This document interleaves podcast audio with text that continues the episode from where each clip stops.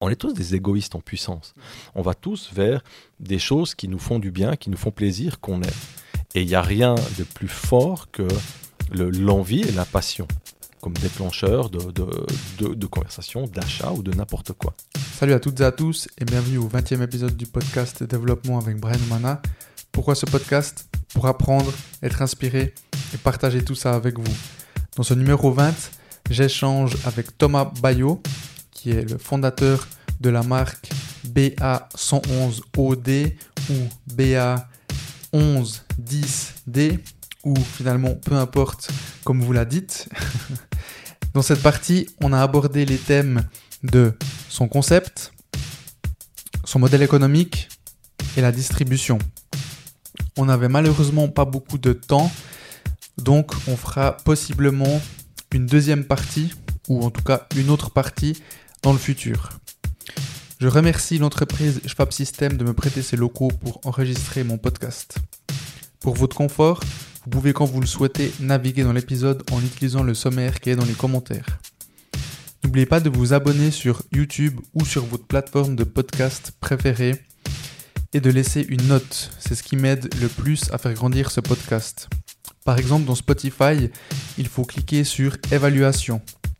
Je suis aussi sur Instagram, at Dev Brian c'est D-E-V Brian Humana. Bonne écoute!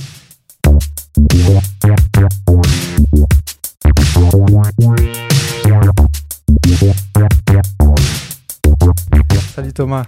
Bonjour. Merci de t'être déplacé, comme je t'ai déjà dit. Merci pour ton temps.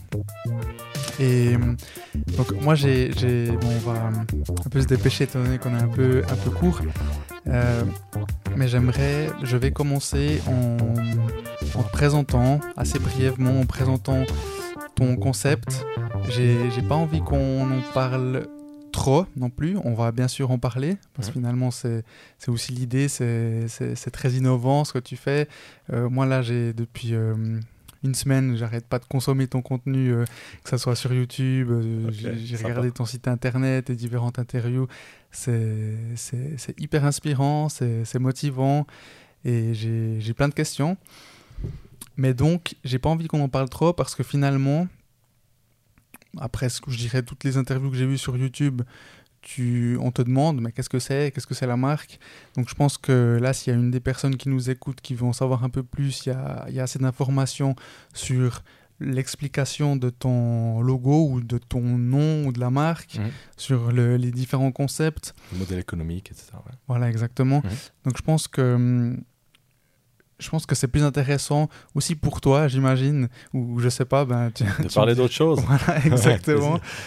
Et donc, toi, Thomas, tu es un expert en distribution internationale. Tu, as, tu l'as fait pendant 15 ans, jusqu'à 2017-2018. Mhm. Et hum, tu as occupé plusieurs postes d'exécutif dans la vente mhm. internationale, encore une fois, dans le monde de l'horlogerie. Et à un moment donné, tu t'es rendu compte qu'il y, avait, hum, y avait un problème. Enfin, suite à, si j'ai bien compris, tu étais vice-président d'une marque et puis il y a eu voilà, quelque chose qui ne s'est pas passé. différent avec le CEO. Ok, donc voilà, différent avec le CEO. Mhm. Et là, tu t'es retrouvé à soit continuer dans le même chemin que tu avais, que tu, que tu suivais, mhm. donc c'est-à-dire euh, partir sur une autre marque, ou vraiment euh, changer, on va partir dans la poudreuse. Ouais. exactement. Et bah, tu as décidé de partir dans la poudreuse. donc tu as fondé euh, Watch Trade Academy, mhm. qui est une formation de masterclass en vente. Et ensuite, ben, tu voulais passer du, du concret, euh, ou plutôt de la théorie au concret, euh, avec ce, ce concept que tu as créé, qui était à la base un concept et qui est devenu par la suite une, une par marque. Par la force des choses, une marque. Ouais, voilà, par la force des choses, une marque. Et cette marque, qui est, euh, ben, c'est marrant parce que, en fait, quand on s'est appelé, quand je t'ai appelé, mmh. j'avais pas encore consommé tout ce contenu, je m'étais pas encore informé. Et donc, moi, la première question que je t'ai, que je t'ai demandé, c'était de savoir quoi exactement. Et toi, tu m'as dit c'est égal. moi, je dit, ah, ah, non seulement c'est égal, mais en plus, c'était, pensé comme ça. C'est-à-dire, c'est, c'est un, un, logo qui était pensé pour être imprononçable. Donc, justement, pour susciter, alors, déjà la curiosité, mais ensuite, évidemment, pour réveiller le, le, la question. Euh, puisque je me suis rendu compte qu'en portant les premiers prototypes, la première chose que les gens demandaient en voyant ma montre, c'était quelle est la marque Et je me suis dit, si on ne sait pas répondre à cette question, c'est quand même bizarre de ne pas connaître le nom de la marque qu'on a au poignet, on va devoir l'expliquer. Et en cela, on, fait, on effectue un des trois, on disrupte un des trois coûts fondamentaux de la distribution, les deux autres étant, donc le service, les deux autres étant le lieu et le stock. Et c'était mon but, c'est-à-dire de repenser la distribution, de repenser la manière dont on consomme, dont on achète une montre, donc disrupter le lieu, le service et le stock, qui génèrent les majeurs coûts dans l'objet qu'on va acquérir. Et justement, toi, tu es parti d'un constat en 2017-2018, tu t'es rendu mhm. compte qu'il y avait une rupture. Et... Mais finalement, quelle, était, quelle a été cette rupture et est-ce que tu n'avais pas déjà remarqué ça avant? Ben, il y a toujours, il y a toujours différentes couches. Hein. C'est-à-dire, on prend conscience de certaines choses, on, pressent des choses, et ensuite, on les confirme, et ensuite, on les approfondit, on trouve des, explications. Donc moi, euh, comme tu l'as mentionné, je suis un spécialiste de distribution. Ça veut dire quoi? Ça veut dire que pendant 15 ans, j'ai vécu dans des avions à monter des réseaux de distribution pour différentes marques horlogères dans le monde entier. C'est-à-dire permettre à ces marques de vendre une montre, que ce soit à Jakarta, que ce soit à Téhéran, que ce soit à Cape Town ou à Bogota. Euh, c'est moi qui allais faire en sorte que ça, ça devienne possible. Et, bien sûr, j'ai perçu, comme tout le monde depuis le début des années 2000, euh, j'ai quand même déjà une certaine expérience, ce qui fait que dans les années 2000, moi j'étais euh, déjà aux manettes à un niveau inférieur, mais j'étais dans la presse. Je vendais de la publicité presse. Euh, et puis j'ai évidemment compris euh, quel était l'impact du digital dans le marketing. Alors c'était un peu frémissant au début, euh, mais on sentait déjà qu'il y avait, ben, il y avait un, certain impact, ou en tout cas une préoccupation des entreprises. Pour la petite histoire, j'ai perdu deux fois mon job dans ma vie. La première fois, c'était chez Publicitas, Feu Publicitas, puisque l'entreprise a fait faillite en 2018, puisque justement, elle n'a pas réussi à négocier son tournant digital. Et moi, en 2002, il y a un programme qui s'appelait Fit for the Future, les 3 F. Euh, et, justement, ils commençaient à décrémer les, les, collaborateurs parce qu'ils se rendaient compte que le digital était une menace, puisque les gens, petit à petit, de, du papier journal qu'ils regardaient, où moi je vendais de la pub, des bandeaux de bas de page, etc., ben les gens levaient, l'écran, levaient les yeux sur un écran. Et euh, ils se sont rendus compte que finalement, bah, ce n'était pas le même job, et surtout, ben, eux, ils maîtrisaient les journaux, mais ils maîtrisaient pas les écrans. Les écrans, derrière les écrans, il y avait Google. Euh, alors qui à l'époque n'existait pas vraiment. Euh, et pour la petite histoire aussi, c'est très marrant. Quand j'ai commencé ma carrière, ça ne me rajeunit pas, en fait, j'ai créé quelque chose qui s'est appelé Web Adresse dans le journal Le Temps. Euh, c'était l'ancêtre de Google, puisqu'avant, bah, quand on cherchait une fleuriste à Genève, bah, on ne savait pas où aller. c'est pas comme maintenant, on tape fleur Genève, bah, on a 30 000 annonces. Avant, ça n'existait pas. Et moi, je vendais des petits encarts dans le journal Le Temps, et les gens feuilletaient le journal et ils trouvaient euh, des fleurs sur Genève, votre fleuriste sur Genève, www.jeannettefleur.ch euh, par exemple. et donc j'ai vécu vraiment les prémices de l'impact digital sur le marketing. Et ben, qu'est-ce qui s'est arrivé Qu'est-ce qui est arrivé dans la distribution? C'est que j'ai compris que finalement la distribution était la prochaine étape. Et c'est peut-être là où j'ai un tout petit peu anticipé un trend. La distribution, c'est quelque chose de très méconnu. Euh, tout le monde regroupe ça dans le marketing. Il y a une hégémonie de la pensée marketing qui fait que la distribution est un, sous, sous-couche du marketing qu'on explique pendant quelques matinées en général dans les cours à l'université. Vous n'avez pas des cours de distribution à l'université. Vous avez des cours de marketing, de management, de finance, enfin plein de cours qui dépensent de l'argent, mais pas de cours qui, mhm. apprennent en gagnant. La distribution, c'est le bras qui permet d'aller chercher le profit, donc la vente. Et euh, moi, ce que j'ai compris pour simplifier, c'est que si vous voulez, on cherche toujours à, projeter dans le prochain paradigme ce qu'on connaît du paradigme actuel. Exemple, quand les gens ont levé les yeux d'un journal sur un écran, on a du, banner, du, bandeau de bas de page, passé, on est passé au banner. Donc on a recopié sur un écran ce que les gens faisaient ou voyaient sur un papier journal. Or, on sait aujourd'hui que le marketing digital, c'est pas des banners. Si vous voulez, c'est la, préhistoire du digital. Aujourd'hui, le, banner, si vous voulez, c'est une couche qu'on va appliquer sur la peau, c'est une crème sur la peau.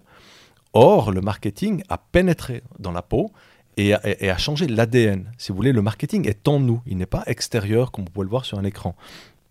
À tel point que Google sait qu'une femme est enceinte avant qu'elle le sache en général. Si vous voulez parler comportement, euh, le marketing est tellement entré dans nos vies et a tellement perçu tous nos comportements qu'il que, est entré en nous. Et au début, on l'approchait sur un écran, la bannière. Et, si vous voulez, moi, ce que je me rends compte, ou ce, que, ce, dont je me suis rendu compte en 2016-2017, c'est qu'on allait commettre la même erreur par rapport à la distribution. Qu'est-ce qu'on fait? On se rend compte qu'on peut vendre en ligne. Eh bien, on va prendre un magasin euh, brick and mortar, comme on dit en anglais, ou en dur, et on va monter ce magasin sur un écran, comme on l'a fait avec le, bandeau de bas de page pour un banner. Donc on va projeter le magasin sur un écran. Or, si on retient l'expérience, la distribution digitale, c'est pas un magasin sur un écran, c'est pas du e-commerce. C'est les balbutiements de, de, de l'impact du digital sur la distribution. Et moi, je me suis dit, ben, qu'est-ce qu'on peut faire pour aller plus loin? Donc j'essaie de comprendre déjà ce passage très scabreux, hein, ce virage très serré de l'industrie qui passe du commerce au e-commerce, le petit E ben, qui va raccourcir énormément la, chaîne de distribution, rapatrie énormément de marge pour les marques. Donc c'est pas par hasard qu'elles y sont allées, hein, c'était pas juste par amour du client ou pour sa connaissance, c'est pour, empocher les marges impressionnantes de la distribution. Mais ce faisant, on passait d'un modèle sous-optimal, la distribution traditionnelle, qui est très riche en expérience mais très coûteux, à un autre modèle sous-optimal qui était la distribution e-commerce, très riche en marge mais très pauvre en expérience. Et la question que je me suis posée en 2016-2017, c'est un, comment va s'opérer le changement? C'est inéluctable puisqu'il y a 200-300% de profit en plus à se faire. Croyez-moi, les marques ne vont pas le rater. Elles vivent pour le profit. Et deux, quand on sera passé dans ce modèle sous-optimal, comment on peut le dépasser pour aller d'un modèle physique à un modèle digital? Comment est-ce qu'on peut le concilier dans un modèle digital? Ça fait cinq ans que j'en parle, c'est un mot qui commence à devenir un petit peu à la mode. Et moi, je l'ai remplacé par Figital, du concept de passer du commerce au e-commerce. Et nous, on veut aller plus loin, on veut passer au oui-commerce, le petit W devant le E, qui lui-même s'est rajouté devant le commerce, qui permet d'amener un modèle communautaire c'est-à-dire de ramener de, ce qui est important, on l'a vu pendant le Covid, de l'émotion et du contact physique dans un paradigme digital. C'est un petit peu technique, au moins comme ça, on a posé les bases de, la discussion. Mhm. Ouais, justement, je voulais, je voulais faire un petit. Hum, c'est peut-être pas là qu'on va aller parce que c'est peut-être un peu trop technique. Non, non, non, non, mais c'est, c'est, très bien. De toute façon, moi, je pense l'idée, c'est quand même que les gens qui nous écoutent mhm. euh, sachent te connaissent un, minimum et ils connaissent euh, ce que tu fais. Euh, après, s'ils veulent plus d'infos, comme j'ai dit, ben, ils peuvent aller sur votre site, par exemple. Ben, D'informations, d'articles. Exactement, ouais. Bah, sur ton site internet, par exemple, il y a cette, cette belle vidéo que, que, hum, que c'est toi qui narres, hein, je crois, euh, où, où, tu présentes bien avec une montre le concept du 66% ou 2 tiers qui part dans, la, 10, distribution. voilà, exactement, ouais. Hum, mais donc effectivement, le, le Figital, le Figital, mhm. concept que, dont tu parles beaucoup. Il y a aussi l'Affluendor qui, qui est finalement le, un peu la, la, la, base. C'est le modèle économique développé. Voilà, le, votre, ton modèle économique. Affluendor qui est donc euh, ambassadeur, influenceur et vendeur. Voilà.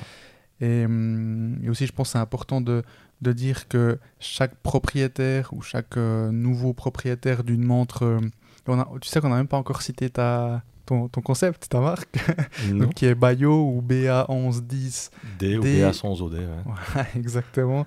Euh, donc chaque propriétaire obtient 4 euh, droits de... Selon le modèle, 4 ou plus, selon le modèle. 4 ou plus? Ouais. Bah, C'est-à-dire, selon le prix du modèle, il a droit à un, ah, nombre de droits. Et le nombre de droits euh, sur le nombre de modèles spécifiques, c'est-à-dire s'il acquiert une 3.3, il a 6 droits. Et ces 6 droits, en vendant 6 fois ce même modèle, lui permettent d'avoir un modèle gratuit. Mais, mais, faisons un pas en arrière, parce que tout ça c'est un petit peu technique. Les, vraies questions à se poser, c'est est-ce qu'en 2022, on croit encore dans un modèle économique du commerce traditionnel qui méconnaît ou met plutôt sous le tapis les gens qui produisent les montres, ce qu'on appelle les sous-traitants dans le jargon, ce que moi j'appelle des co-traitants. En fait, les vrais héros, ils sont pas à Hollywood, hein. c'est des gars dans les montagnes de Châteloise qui vraiment tous les matins arrivent à 6h30 au boulot et qui, qui décoltent les boîtes, qui font des aiguilles, qui font tout ça. C'est ces gens-là que les marques utilisent, quasiment toutes. Hein. Euh, très très peu de marques font tout elles-mêmes, on ne tient même pas sur les doigts d'une main.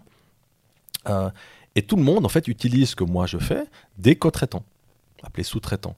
Mais ceux-là, on les met sous le tapis, on n'en parle pas. Et les marques n'arrêtent pas de parler à la première personne, je, je, je, alors que c'est pas elles qu'on produit. Donc moi, je trouve ce modèle économique un petit peu bizarre, que ceux qui font les montres, on ne les connaît pas. Et à l'autre bout de la chaîne, celui qui consomme les montres, le consommateur final, hein, son nom veut bien dire, c'est-à-dire c'est la fin d'un processus linéaire, et ça, on ne les connaît pas non plus. Mhm. En tant que marque, on ne connaît pas son client. Donc moi, la question que je me suis posée en 2016-2017, est-ce qu'un modèle qui ne connaît pas ceux qui produisent les montres et ceux qui les achètent est un modèle viable? La réponse est euh, bien sûr non. Sauf que on ne pouvait pas faire autrement avant parce qu'effectivement, ben, on ne connaissait pas son client final parce que c'est le modèle économique qui fait qu'il y a plein d'intermédiaires entre la marque et le client final. Et puis, il y a une, légère arrogance, hein, parce qu'avant, euh, les marques euh, n'existaient pas vraiment. On produisait des montres. C'était encore les, artisans horlogers qui les produisaient, c'était eux qui les faisaient. Et puis, ils les vendaient à leurs clients finaux dans des comptoirs, où souvent, c'est même qu'aller les, les vendre. Donc, la, boucle était bouclée. Mais d'un coup, tout s'est perdu. Et, moi, j'essaie simplement de réconcilier un modèle économique qui me semble dépassé, c'est-à-dire de mettre en avant ceux qui réellement produisent des montres. On les connaît sur mon site. Hein. Je cite par exemple le tourbillon 100% fait dans les montagnes de Châteauloise. On peut voir qui l'a fait. Et simplement, ben, le client final, ben, je le remets euh, au centre. C'est un client central. Parce que le client final, moi j'aime bien la métaphore. Imaginez une grosse tablée, une énorme tablée avec les marques, les, éventuellement les sous-traitants, les journalistes, les blogueurs, euh, tous ces gens-là, tous ces consultants, toute cette myriade de gens qui finalement absorbent ou consomment le, profit. Tous ces gens-là se font un immense, immense gueuleton, ils boivent des verres, ils mangent, euh, fromage à la fin et tout. Et à la fin de la table, il y a un mec qui est assis. Pendant toute la soirée, il n'y a personne qui lui parle, à part peut-être les deux gars au bout de la table qui, qui font une petite causette. Et à la fin de la soirée, ce gars, il se lève, il va payer l'addition pour toute la table, et il n'y a personne qui dit merci. Ben, ça, c'est le client final. Et en fait, c'est exactement comme ça que ça se passe. Le client, euh, moi, j'étais toujours ébahi de voir des gens qui débarquaient à Bâle, qui devaient payer leur ticket pour rentrer à la foire de Bâle, qui étaient dans des magnifiques stands avec la marque. Ils avaient la marque au poignet du stand et on ne leur permettait pas d'entrer. Mais c'est eux qui ont payé le stand. C'est eux qui ont payé les petits fours, le champagne. C'est eux qui ont acheté la montre. In fine, c'est ces gars-là qui font vivre tous ces gens qui, de manière arrogante, lui disent à la porte Bah non, tu peux pas rentrer, tu n'as pas mhm. d'invitation. Mhm. Mais c'est quoi ce modèle économique? C'est débile. Mhm. Donc, oui, c'est ça que je voulais changer. Est-ce que ce modèle économique est reproduisible partout, tu penses? Donc là, je te parle pas uniquement de l'horlogerie. Parce qu'en fait, en, t'écoutant, je me posais la question, tu vois. Donc, nous, on est, euh, comme je t'ai dit juste avant qu'on commence, on est spécialiste en infrastructure data center. Mhm. et, euh, et, câblage informatique, donc tout ce qui est mhm. câblage cuivre, fibre optique, nouvelles lignes pour poste de travail, donc PC. Mhm. Et c'est vrai que je me suis. J'ai déjà entendu, tu vois, dans, dans, le domaine, dans le business, t'entends que parfois, si tu veux entrer quelque part, ben, tu vois, c'est un peu ce que tu disais. enfin, c'est pas la même chose, mais tu vas manger avec quelqu'un et parfois c'est lui qui va décider quelle bouteille il prend. donc, ce quelqu'un, c'est un prospect ou un mhm. très bon client qui, qui, veut vraiment recevoir quelque chose en retour de, du travail qu'il va te donner. Et moi, je me demandais, est-ce qu'il a pas, est-ce que, est-ce que ce modèle n'est pas reproduisible ailleurs aussi, et pas seulement peut-être dans, dans, le, dans les objets, mais aussi dans, dans le service, par exemple, où euh, je pense que ce serait peut-être un peu plus compliqué, mais tu t'es déjà bah, posé la question? Alors, si tu veux, mon modèle à moi répond sur un moteur fondamental qui est la passion. Euh, donc, mon modèle fonctionne très bien avec tout ce qui s'échange par passion, ou tout ce dont on parle avec passion. Euh, on parle de passion, avec passion d'objets qui pour nous sont importants. La montre en est un. On peut parler avec passion de ses vacances. On peut parler avec passion euh, de, de, je sais pas, de valeurs dans lesquelles on croit, etc., etc. Maintenant, parler avec passion de son assurance ménage, c'est un peu plus compliqué. à part si on a eu ben, un problème et que l'assurance euh, a vraiment derrière assuré, qu'elle offre un super service, etc. Ben là, on a envie d'en parler. Maintenant, on a envie d'en parler en général plutôt dans le sens inverse, c'est-à-dire quand les choses vont mal, on se mhm. dit je vais les flinguer et puis je vais leur mhm. faire du tort. Euh, mais, mais finalement, mon modèle repose sur une chose euh, qui marche depuis 10 000 ans, c'est le bouche à oreille. Mhm. Euh, et donc, ce n'est pas un modèle fondé uniquement sur ça, mais une des, une des, dans, dans le code ADN de, de, mon modèle Affluent Door, il y a évidemment le fait qu'une personne va diffuser, va parler dans son premier réseau. Euh, de, de, son, dont il aime. Donc, qu'est-ce qui fait que cette, personne aura envie d'en parler, de communiquer? Il y a deux choses qui font qu'une personne veut communiquer. Euh, librement ou spontanément, c'est soit s'il aime, soit s'il déteste. Alors moi, je préfère privilégier justement le fait que les gens aiment. Et, mon modèle s'applique en fait à ce dont on a envie de parler parce qu'on partage quelque chose qui nous plaît. Avec un avantage euh, additionnel, c'est que quand on est assis l'un en face de l'autre comme on l'est actuellement, et là, bah, je l'ai caché sous mon pull, mais tu peux voir mon tourbillon, euh, bah, il y a un moment où forcément, moi, je vais regarder ta montre, je vais, tu vas regarder mon tourbillon. Exactement. Très sympa aussi. Et, forcément, on, interagit avec son environnement. Il y a forcément un moment où tu vas regarder ma montre. Après, si tu n'es pas passionné de montre, bah, de toute façon, tu ne serais pas mon client, ou euh, client potentiel pour ma marque. Mais si tu l'es, bah, tu vas remarquer ma montre, tu vas me poser la question c'est quoi la marque, je vais t'expliquer que je ne sais pas comment prononcer, et ça va s'engager, etc. Mhm, mhm. Mais oui, bien sûr, ça, ça, fait 10 000 ans que le bouche à oreille marche. Donc moi, j'ai rien inventé. Et souvent, des gens, quand je leur explique plus en détail mon, modèle d'affaires, me disent ouais, mais en fait, tu n'as rien inventé.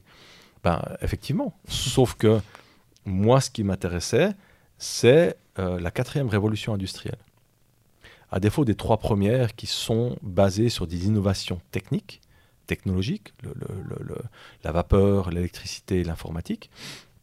La quatrième révolution industrielle est différente et intéressante dans le sens où elle ne repose pas sur une innovation majeure, mais sur la mise en réseau, en commun, de choses existantes qui, ensemble, créent quelque chose de nouveau. Et moi, c'est exactement ce que j'ai fait. Euh, euh, pour prendre un exemple que j'aime bien, euh, de dire qu'un livre est la même chose qu'un autre livre parce qu'il y a les mêmes 26 lettres dedans, c'est juste, mais c'est faux. Tous les livres, 26 lettres, nous permettent d'écrire tous les livres que l'humanité n'aura jamais écrits.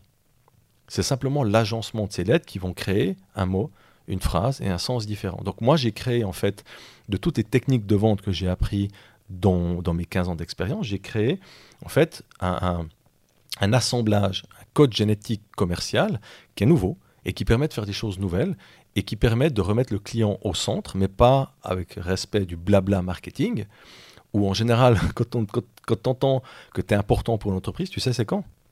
Quand une entreprise te dit vous êtes important pour nous, en général c'est quand tu es en train d'attendre au téléphone. Ça c'est du marketing. Euh, moi je veux concrètement dans les faits que le client soit au centre. Mais ce n'est pas une illusion. Le client, bah, il faut lui donner réellement des, des, responsabilités, c'est-à-dire la possibilité de pouvoir diffuser et la possibilité de pouvoir vendre deux choses que les marques ont horreur et verrouillent complètement, c'est-à-dire le discours de la marque et la vente, la distribution sélective. Je sais, c'était mon job pendant 15 ans.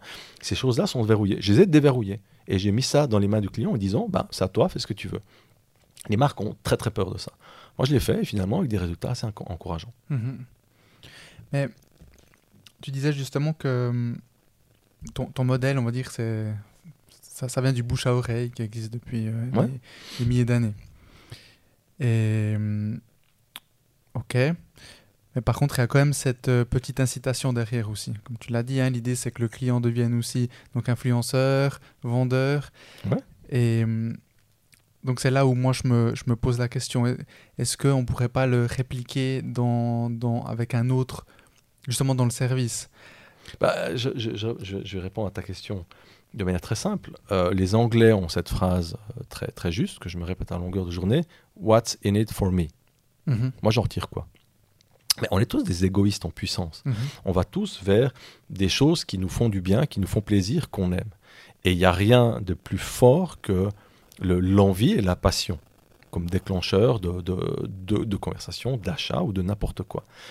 Euh, donc simplement, moi, je mets l'individu au centre avec ce qui est au centre de lui-même, c'est-à-dire son égoïsme, je ne le dis pas dans un sens négatif, c'est-à-dire la personne pense à lui et se dit, bah, moi j'en retire quoi? Et effectivement, il y a des incitations dans mon modèle euh, où une personne qui va en, parler, elle va faire deux choses. Elle va, un, permettre de vendre, c'est la distribution qui représente deux tiers du prix de l'objet qu'on achète dans, dans l'horlogerie, dans les gammes où je suis. Ces deux tiers, moi, je les restitue au client sous la forme du montre moins cher. Et ensuite, le fait d'en parler, même s'il ne vend pas, ça a une valeur, ça s'appelle du marketing. Et ça représente quand même un certain budget dans une marque. Pour vendre une montre, il faut entre 50 ou 60 francs investis dans des ambassadeurs, dans des acteurs fameux d'Hollywood, dans des soirées, dans du champagne ou dans Google. Et eh ben moi, ces 50 francs, ben, je les investis dans le client. Si c'est lui qui est mon messager, ben, je les redonne à lui. Et finalement, bah, il s'y retrouve parce que c'est quelque part le message que lui délivre, il en retire quelque chose. Maintenant, est-ce que c'est Tupperware où les gens retirent de l'argent? Non, puisque chez moi, il n'y a pas d'argent, c'est pas un job, et il y a une quantité limitée. Donc c'est vraiment quelque chose qu'on fait plutôt parce qu'on y croit, par passion, et la personne qui va euh, prendre cet objet, euh, acheter cet objet, aura exactement les mêmes droits. Donc on est sur un pied d'égalité. On ne peut pas se dire, bah, en fait, il est en train de me vendre ça simplement pour se faire du fric, pour se faire mhm. son salaire. C'est pas du tout ça dans mon modèle. On est vraiment sorti de cette logique mercantile. On est dans une logique de partager de la passion avec des gens qui, on le sait, ont la même passion. Euh, et, le fait de, gagner quelque chose par rapport à ça, je ne vois pas ce qu'il y a de mal. Mhm. Ouais, ok. Et je t'ai entendu dire que, hum, donc là tu as, parlé de passion à plusieurs reprises, je t'ai entendu dire que ce que tu faisais allait plus loin que ta personne. Et ça m'a ça, marqué parce que hum, j'ai récemment lu le livre de Simon Sinek, mhm. Start with Why, donc euh, son, son premier livre, il en a plusieurs ça fait très longtemps qu'on me le recommande et je l'ai enfin, euh, hmm. enfin lu. Et donc là, ben, j'ai en fait, euh, avec euh, ce que je t'entendais dire et de ce que j'ai pu voir de, du, du, concept, de la marque, je me suis. En tout cas, j'ai eu l'impression que tu as un. un pourquoi, tu as une raison d'exister assez, assez fort, en tout hmm. cas, on, moi je l'ai ressenti. Et je me suis posé la question si hum, tu avais toujours senti ça, si, si, tu trouvais, euh, si tu as toujours trouvé que ce que tu faisais allait plus loin que toi. Par rapport à cette marque ou d'une manière générale? D'une manière générale, donc avant de, avant de te lancer en fait. Ben, euh, si tu veux, le, ça va plus loin que moi, oui. Euh, je permets à beaucoup de gens d'accéder à de la très belle horlogerie, à des prix qui sont, qui sont accessibles. Euh, sans aucun compromis sur la qualité. Donc oui, ça c'est quelque chose qui me plaît. Et, oui, euh, dans le modèle économique que je développe, je suis convaincu que ça permet, que ça offre des solutions, en tout cas une matière de réflexion, à une industrie qui, à mon avis, fait face à des défis auxquels elle ne sait pas exactement répondre. Donc oui, j'ai l'impression que ça va beaucoup plus loin que ma personne ou ma petite marque. Mais finalement, ce qui est intéressant, c'est que on retrouve aussi dans mon modèle économique exactement qui je suis. Donc oui, c'est quelque chose qui vient de bien plus loin que la formalisation autour de ce modèle économique, puisqu'on retrouve chez moi, je suis quelqu'un d'assez jovial, j'aime partager, euh, j'aime euh, faire plaisir, euh, je crois sincèrement dans l'humain, j'aime j'aime ben, offrir. et donc le fait, et, en plus je viens de Chaux-de-Fonds, on est quand même des, des hein, dans nos montagnes, et je le dis avec fierté, et si vous voulez, oui, pour moi, le fait d'offrir des montres, le produit qui se fait de là où je viens, je suis né dans une montre, je viens du Serrailleur Logé, donc c'est évidemment, c'est pas des pâtes, je suis pas né à Parme, du jambon, c'est des montres euh, et j'ai plaisir à ce que les gens découvrent ce, qu'on fait dans nos régions. Euh, et, oui, euh, je, je, connais aussi toute, toute classe de gens et je pense que tout le monde a le droit de pouvoir se payer une belle montre. Euh, donc le fait de pouvoir les offrir à un prix accessible, pour moi, ça fait partie de mes valeurs. Le fait de pouvoir donner en retour, d'être généreux, ça fait partie de mes valeurs. Donc en fait, j'ai dessiné un modèle économique par rapport à mes valeurs. Donc je me sens très à l'aise euh, de, le faire et d'en parler. C'est pour ça que euh, je vous le dis avec, avec, avec beaucoup d'humilité, mais je prépare jamais une interview. J'en ai pas besoin parce que c'est des valeurs qui sont en moi. Et ensuite, l'autre point qui est fondamental, qui en fait est à l'origine de cette erreur, de cette erreur euh, qui a fait naître cette marque, c'est que moi, ce que j'ai commencé de faire, c'est en fait de donner des cours, d'expliquer le modèle économique traditionnel de la distribution que je connaissais très bien. Et c'est quelque chose qui s'enseigne pas. Euh, et ensuite, ben, j'ai réfléchi à son évolution digitale, le e-commerce, et à logiquement comment améliorer ce modèle-là. Euh, je vous rappelle, je te rappelle que moi j'ai fait des études en économie internationale et en, relations internationales. Et mon biberon euh, académique, c'était l'histoire économique, de la sociologie, de l'anthropologie. J'ai pas fait des HEC, c'était volontaire. J'ai pas appris à utiliser des équations mathématiques, mais appris à me poser la question de pourquoi on a choisi cette équation. Donc naturellement, j'en suis venu à me poser la question de pourquoi je fais ce que je fais, ou pourquoi le modèle est comme ça. Et ce que je constate, comme tout le monde, c'est que depuis 2000, 2011, il y a un lent déclin, une petite pente euh, du volume avec des pertes de volume qui est devenue abyssale depuis 2016-2017, euh, avec 2019, 2020, 2021, une perte de volume qui équivaut à la moitié de la production. En 2011 et 2021, on a, on a, produit on a exporté la moitié moins de montres. De 30 millions, on est descendu à 15 millions. Et on se retrouve dans cela face à un même problème que dans les années 80, avec le déclin de l'entrée du moyen de gamme. Il se trouve dans les années 80, mon père était patron de presse, l'impartial à Chaux-de-Fonds, et j'avais M. Hayek qui était à table, euh, qui venait manger à midi, et je les entendais causer, je les entendais parler de cette problématique, la problématique du quartz, le cœur de la montre qui avait été impacté. Et qu'est-ce qu'on allait faire pour sauver tous ces emplois, pour sauver ces milliers de personnes qui travaillent dans les montagnes à produire des montres du volume? Et aujourd'hui, qu'est-ce qui se passe? On perd ce volume. Alors on ne perd pas la valeur, puisque on est en train finalement de garder le même valeur d'exportation. Mais qu'est-ce que ça veut dire? Ça veut dire que on vend des montres très chères à des gens qui ont beaucoup d'argent, et ceux qui veulent acheter des montres plutôt d'entrée de moyenne de gamme, vous et moi, 99% de la population, eh bien, ils peuvent plus. Ils n'y accèdent plus et ils arrêtent de s'en acheter ou ils s'en détournent. Et moi, alors avec humilité, je me pose la question, qu'est-ce qu'on peut en faire? Et j'ai plein de gens qui m'ont dit, ressuscitons M. Hayek, paix à son âme, mais je pense, avec tout le respect que s'il revenait, il ne pourrait pas appliquer son modèle une deuxième fois. Ce n'est pas par la performance industrielle. Aujourd'hui, ce n'est pas la manière dont on produit une montre qu'il faut repenser. Ce n'est pas le taxi. C'est Uber. C'est la manière dont on consomme cette expérience ou cet objet. Et il se trouve que justement la manière dont on consomme, c'est la manière dont on vend, c'était mon job. Donc moi je me suis posé la question, effectivement c'est pas le taxi, c'est Uber, donc c'est pas l'objet, c'est la manière dont on va vendre cet objet. Et ce qu'il faut repenser aujourd'hui, c'est pas des, des, manières plus optimales de produire une montre, ça honnêtement on sait très bien le faire, c'est pas de l'innovation dans les nouveaux matériaux, ça on sait très bien le faire. Là vous avez deux tiers des marges de l'objet, c'est dans la distribution. Donc c'est bien ça qu'il faut repenser. Et on ne pouvait pas le repenser puisqu'avant, ben, il n'y avait pas d'autre manière de vendre que celle qu'on avait fait depuis des siècles, c'est-à-dire de mettre la même montre aux quatre coins du monde, sauf que le digital a court-circuité ça. Le digital, à la distribution, c'est le canal de Panama. Au, transport maritime, c'est-à-dire des routes commerciales. Un bateau qui partait de New York jusqu'à San Francisco avant 1914 devait mettre 21 000 km. Beaucoup de temps, ça caillait et c'était dangereux par le détroit de Magellan. 1914, ouverture du canal Panama, au lieu de 21 000 km, vous en mettez 8 500.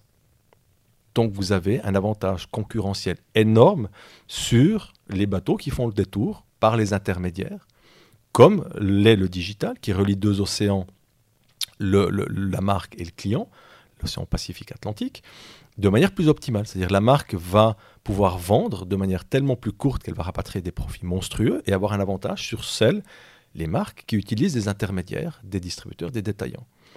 Et moi, simplement, j'ai observé ça en me disant, ben, qu'est-ce que ça veut dire concrètement? Qu'est-ce qu'on peut en faire? Et, comme du canal de Panama, il y a des écluses, c'est-à-dire c'est pas évident de passer d'un océan à l'autre, il y a des écluses aussi qui limitent le e-commerce. Comment on peut faire des écluses Comment on peut ramener de l'émotion et du contact physique dans des ventes digitales, puisqu'on l'a tous vu pendant la pandémie, hein, le fait de ne pas se voir et de se voir que par Zoom, bah, c'est sympa un moment, mais honnêtement, il manque quelque chose. Mhm. Donc je voulais améliorer ce modèle. Et si vous voulez, en faisant ça, ben, j'arrive à repenser, à proposer une piste. Je ne prétends pas avoir la solution, mais au moins réfléchissons à ça. Comment est-ce qu'aujourd'hui on doit vendre une montre? Et la démonstration par les faits, parce que tout le monde m'a dit ton modèle c'est sympa mais c'est théorique, j'ai fait un premier chapitre qui était euh, non Swiss made, euh, puisque l'origine ne m'apportait absolument pas. Pour moi, c'était la distribution qu'il fallait repenser. L'origine était secondaire. Donc j'ai fait une montre qui était faite en Asie. Et tout le monde m'a dit, c'est très bien ton expérience, ça marche super bien, sauf que ça marche avec des montres à moins de 400 balles qui ne sont pas Swiss made. Très bien. Chapitre 3, montre Swiss made, magnifique squelette, à 500 francs. Elle devrait coûter 1500 selon les standards de l'industrie. Et là, tout le monde m'a dit, ouais, c'est bien, sauf que ça ne veut rien dire parce que c'est des montres à moins de 500 francs. Et bah, toujours dans l'idée d'améliorer le modèle, d'apporter des solutions, je me dis est-ce qu'on peut vendre une montre ultra luxe dans mon modèle? Est-ce qu'on peut vendre une montre à 50 000 balles, c'est-à-dire un tourbillon, 100% de Châteaulois avec des propriétés fantastiques, hein, produit dans les mêmes usines que les plus grandes marques euh, Est-ce qu'on peut le vendre selon mon modèle? La réponse est oui. La surprise, c'est oui, mais il coûte 5 000 francs au lieu de 50 000. Et effectivement, c'est pas de la provocation de ma part. Je sais que deux, trois personnes sont un petit peu piquées ou certains sont étouffés dans le croissant au beurre. mais, euh, mais par contre, comme dit l'adage, quand le sage pointe les étoiles, l'imbécile regarde le doigt. Je prétends pas être, sage, traite personne d'imbécile, mais c'est pas le doigt qu'il faut regarder. C'est pas mon tourbillon à 5000 francs. C'est qu'est-ce que ça veut dire? Comment c'est possible que j'arrive en faisant 50% de marge à vendre un tourbillon à 5000 francs qui a exactement les mêmes propriétés qu'une montre qui s'est vendue à 50 ou 100 000 francs? C'est ça la question. Donc comment l'industrie horlogère suisse peut repenser le modèle et ramener de la substance, ramener de l'intérêt dans des gammes qui se font décapiter par l'Apple Watch et par euh, le, fait que les gens se détournent de l'horlogerie. Ramenons de la substance, comme l'a fait avec des années 80, sauf que cette fois, on prend le problème par l'autre bout, c'est pas la manière dont on produit une montre, c'est la manière dont on la vend. Et Donc tu dis que hum, tu ne fais pas de marketing ou vous ne faites pas de marketing, ou en tout cas en début, je ne sais pas si, si tu continues euh, à... bah, mon non-marketing est venu du marketing, il faut, faut, être honnête. Voilà, bah, justement, c'est ce que je voulais, euh, mmh. c'est là où je voulais aller en fait. Mmh. Parce que finalement, tu as aussi une image euh, assez forte quand même, hein, une, une ton, ton, image de donc la, la tienne. Bah, c'est la seule chose que j'avais, donc c'est mon personnel branding. Parce que j'ai commencé avec zéro franc. Hein. J'ai monté un business dans plusieurs millions sans investissement, euh, seul, avec zéro franc. Donc, euh, la seule chose que j'avais à mettre en avant, c'est moi. Ouais. Personal branding. Bah ouais. ouais. Et, bah, et mon message, hein. bon, enfin, on s'en fout de ma personne, c'est-à-dire ce que je veux dire ou oui, oui, la démonstration que je veux ouais. faire. Ouais. Et puis, ben, finalement, euh, y a, justement, comme je t'ai dit, j'ai, vu quand même pas mal de, de, de vidéos en ligne, d'interviews. Mmh.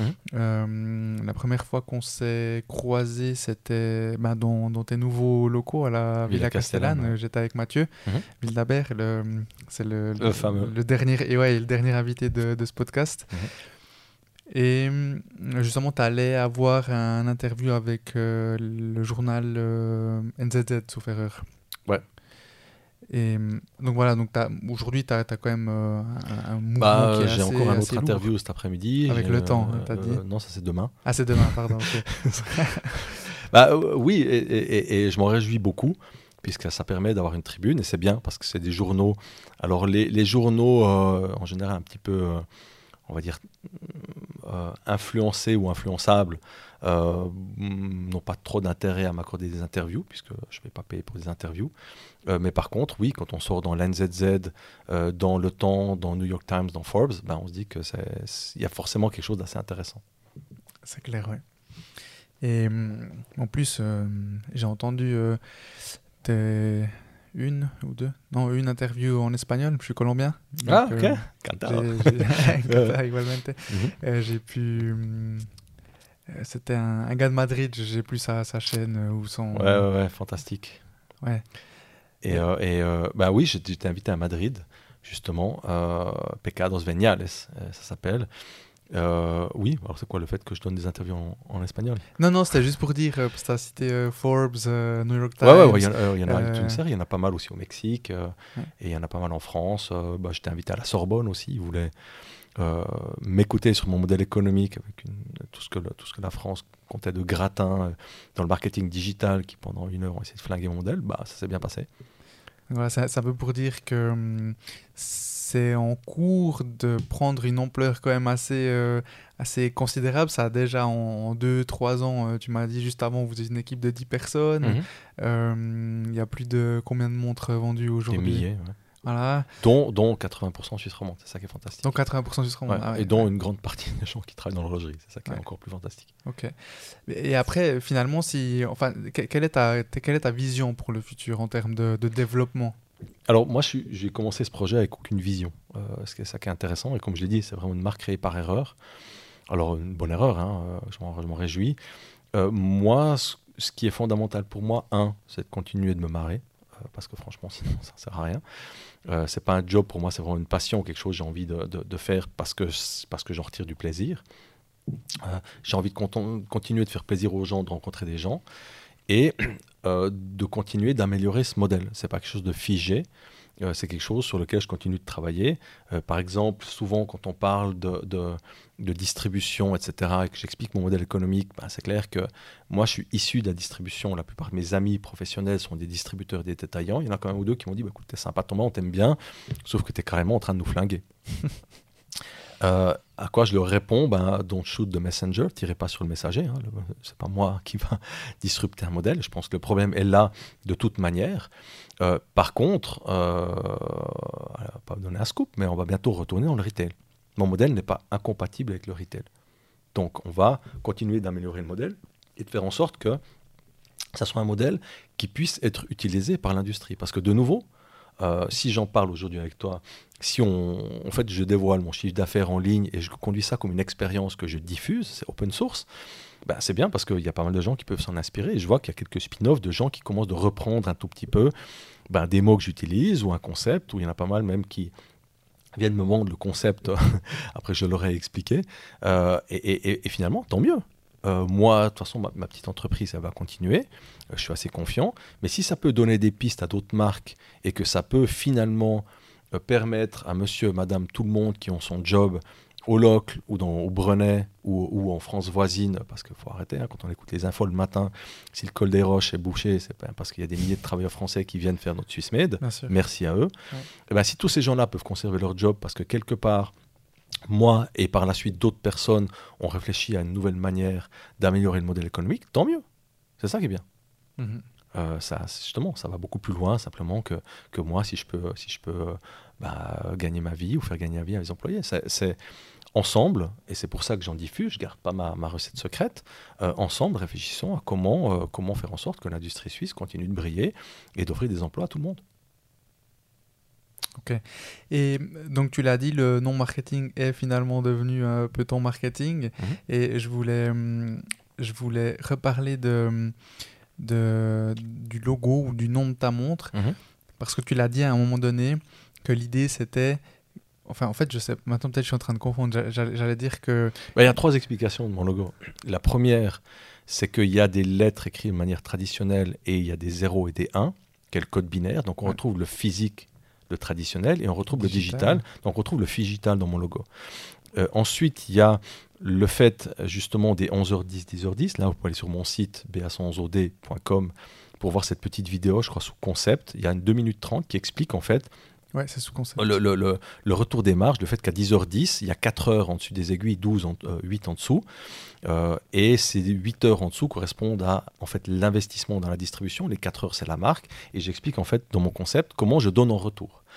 Et puis il y a le fait aussi que euh, y ait ce nom volontairement imprononçable. Et pour la petite histoire, j'ai donné il y, a, il y, a, quelques jours une conférence et il y avait la notaire qui était en fait qui m'a permis de créer ma société quand et, euh, la petite histoire marrante et qui est vraie, elle l'a authentifiée quand je donnais ma conférence, c'est qu'en fait, quand je suis arrivé puis que j'ai dû créer ma société, elle m'a dit bon bah c'est quoi le, qu'est-ce qu'on met au registre du commerce, c'est quoi le nom?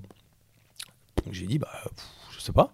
Elle m'a dit bon bah ça c'est un 0 ou c'est un O, le BA 11 10 ou BA 111 O. Et j'ai dit honnêtement je sais pas. Elle m'a dit bon moi c'est 300 francs de l'heure, prenez votre temps. et, finalement j'ai décidé pour un mot, mais moi-même je me suis fait craché ton moi-même je, je me suis fait piéger à mon propre logo.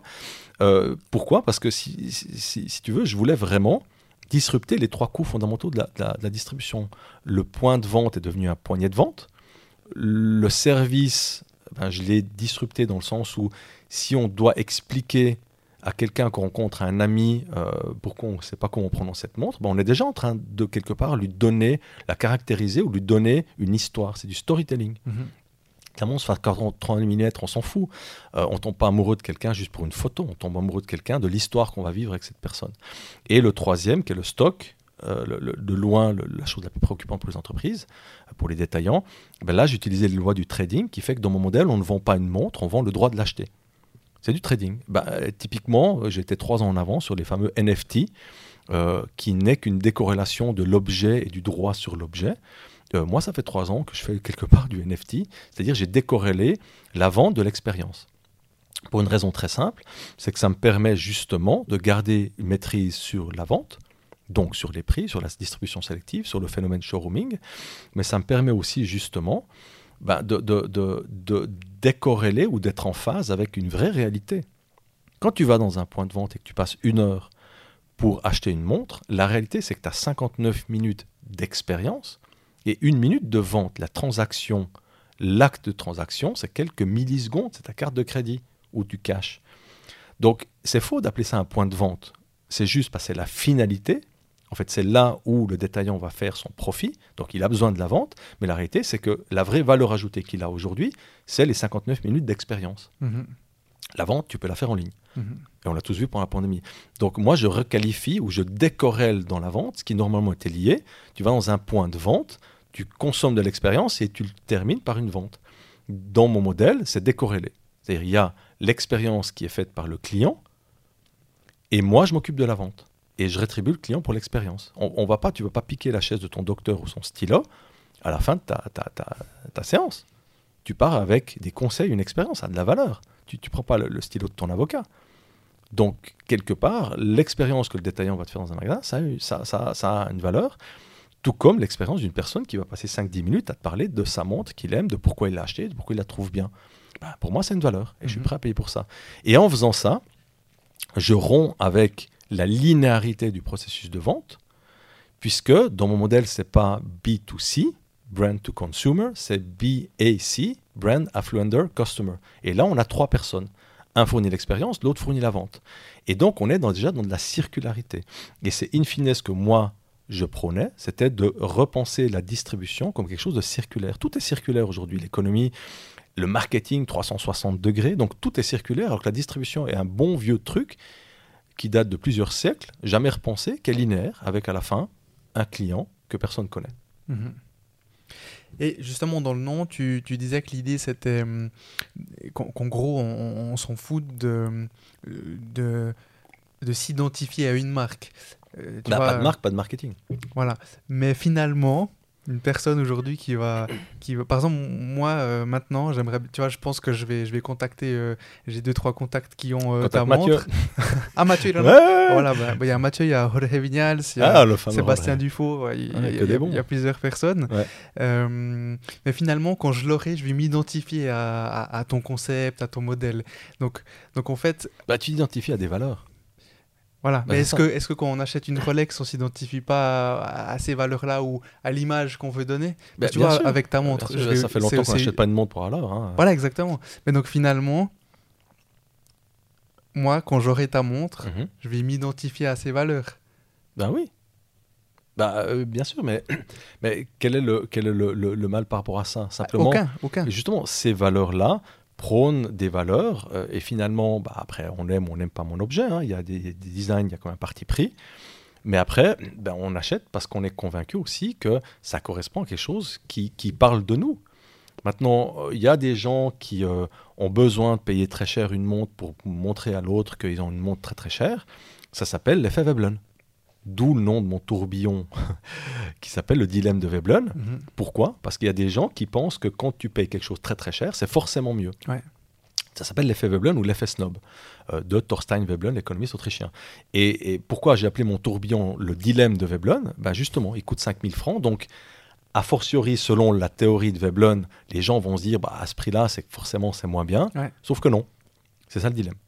Et ben oui, euh, on est tous victimes de l'effet Veblen en se disant il faut vraiment dépenser beaucoup pour avoir quelque chose de bien. Ben, ceux qui vont le faire, euh, il y a plein de marques qui vont les accueillir, c'est très bien. Mais ça ne sera pas la mienne. Ok. Thomas, il est 11h10. 11h10, Ouais. c'était pas, c'était pas euh, volontaire. Je dois aller chercher mes petites filles qui sortent de l'école. et ça, c'est plus important que tout. C'est clair.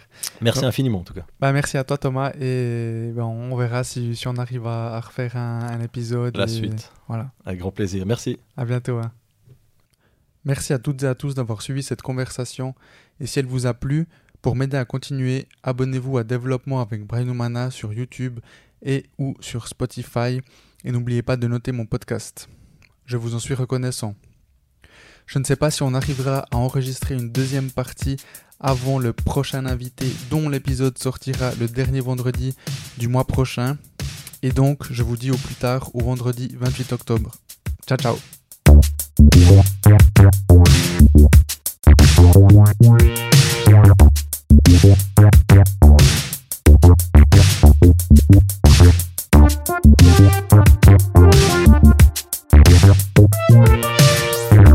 Yeah.